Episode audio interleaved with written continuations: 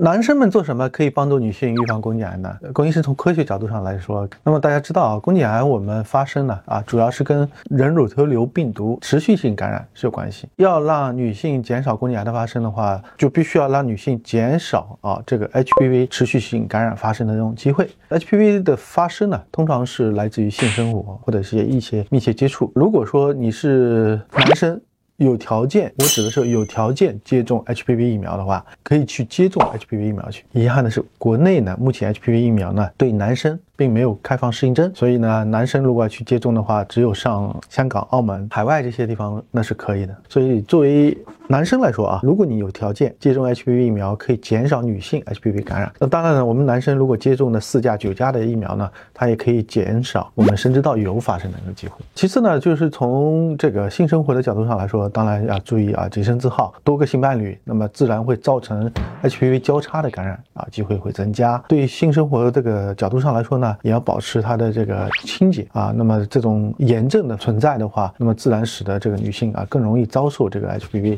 感染的机会。那么另外一方面呢，其实就是筛查，就是除了接种疫苗这是一类的预防措施之外的话，就是要注意筛查。男生得 HPV 感染，他不会有癌症的表现，但是他有可能会给女生带来一个持续性感染。我们所谓的筛查，主要是只针对的是你的女性伴侣，所以女性要减少宫颈癌的机会的话，就要注意二级预防筛查的过程。也就是说，我们需要告知我们的女性的同伴们，当有了性生活之后的话，我们三十岁之下的话，我们可以做宫颈的细胞学，也就是大家常说的就是 TCT 的筛查。三十岁之上的话，我们可以联合 TCT 和 HPV 进行筛查，这是对于宫颈癌的这个二级预防的一个价值。呃，所以以上三点呢，是我分享给大家的关于男性如何帮助我们女性减少宫颈癌发生的几个要点啊。我是关民生，关注我，了解更多靠谱的妇产科知识。